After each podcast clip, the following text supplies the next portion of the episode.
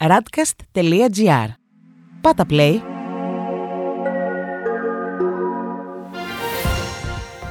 World Desk Ο γύρος του κόσμου μέσα από τα πρωτοσέλιδα ευρωπαϊκών και αμερικανικών εφημερίδων για τη 13η Ιουλίου 2021. Υποχρεωτικός ο εμβολιασμός των υγειονομικών στη Γαλλία. Νέα παρενέργεια για το εμβόλιο της Johnson Johnson. Στη Γαλλία, ο Μακρόν ανακοίνωσε νέα μέτρα για την αντιμετώπιση της πανδημίας. Η Λιμπερασιόν γράφει σχετικά: Εμβολιασμός, η θεραπεία του σοκ.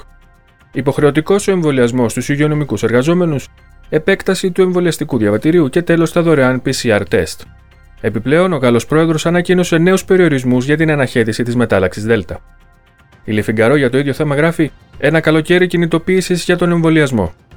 Απευθυνόμενος προς τους πολίτες σε σοβαρό τόνο, ο Μακρόν ανακοίνωσε την υποχρεωτικότητα του εμβολιασμού για τους εργαζόμενους στην υγεία και την επέκταση του εμβολιαστικού διαβατηρίου στα τρένα, τα μπαρ και τα εστιατόρια από τον Αύγουστο. Στη Λεμόν διαβάζουμε: Η Γαλλία αντιμετωπίζει έλλειψη γιατρών. Καθώς νέα μέτρα κατά της πανδημίας θα τεθούν σε ισχύ, όλες οι ενδείξεις συντείνουν στο συμπέρασμα ότι η χώρα θα ξεμείνει από γιατρούς αυτό το καλοκαίρι. Τέλος, η Ουμανιτέ γράφει: Η εμβολιαστική υποχρέωση με οποιοδήποτε κόστος. Ο Μακρόν ανακοίνωσε επίσης χτες την επανέναρξη της μεταρρύθμισης των συντάξεων. Στις Ηνωμένες Πολιτείες, η Washington Post γράφει για την προειδοποίηση του Οργανισμού Τροφίμων και Φαρμάκων σχετικά με ανεπιθύμετα αποτελέσματα από το εμβόλιο της Johnson Johnson. Ο FDA προσθέτει προειδοποίηση για παρενέργειε στο εμβόλιο της Johnson Johnson. Περίπου 100 περιπτώσεις του συνδρόμου Guillain-Barré έχουν συνδεθεί με το μονοδοσικό εμβόλιο της εταιρείας. Στους New York Times διαβάζουμε η πίεση του Biden για δημοκρατία πιο κοντά στις Ηνωμένες Πολιτείες. Οι ταραχές σε Αϊτή, Νικαράγουα και πιο πρόσφατα στην Κούβα αναγκάζει την Αμερικανική κυβέρνηση να επικεντρωθεί περισσότερο στην γειτονιά της. Η Wall Street Journal κυκλοφορεί με τίτλο Οι κυβερνήσεις συσσωρεύουν χρέος δοκιμάζοντας νέα όρια. Οι μεγάλες αποταμιεύσεις επιτρέπουν στις χώρες να δανειστούν πολύ με μικρό κόστος. Τέλος, οι Financial Times γράφουν: Ο Τζόνσον θέτει το βάρος στις επιχειρήσεις επιβάλλοντας περιορισμούς για τον κορονοϊό.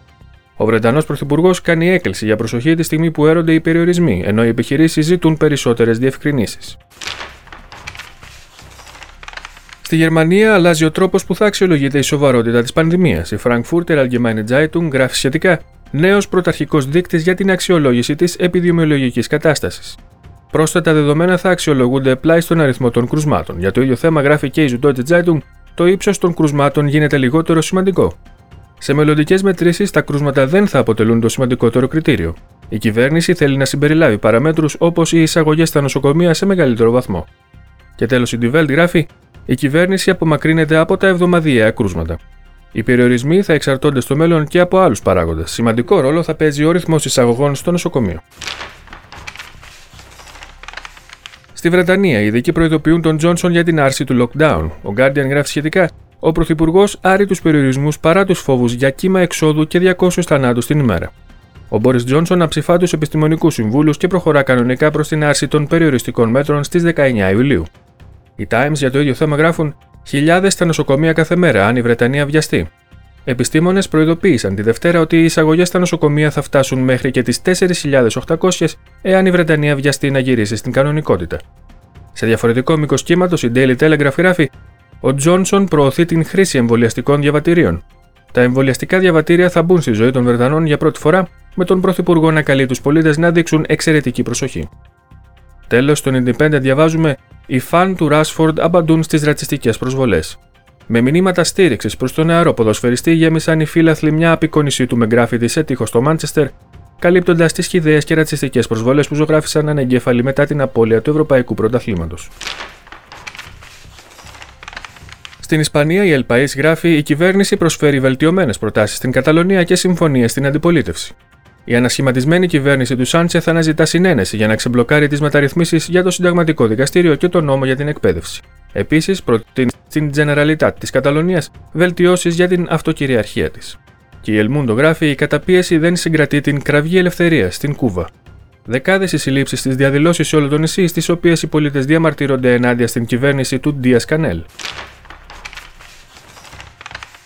Στην Ιταλία, οι πανηγυρισμοί για την κατάκτηση του Ευρωπαϊκού Πρωταθλήματος Ποδοσφαίρου δεν έχουν κοπάσει.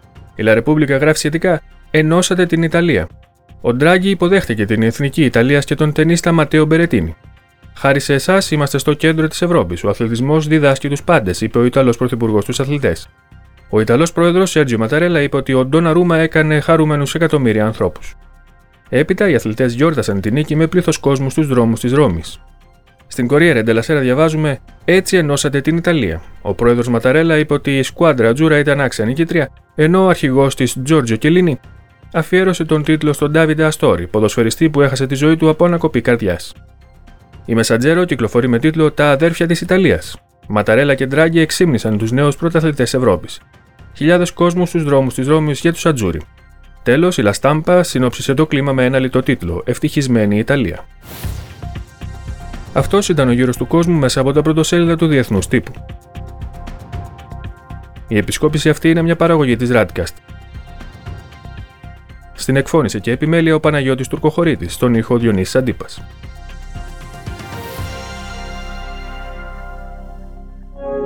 Ακούσατε ένα podcast της radcast.gr. Ακολουθήστε μας σε όλες τις πλατφόρμες podcast και στο radcast.gr.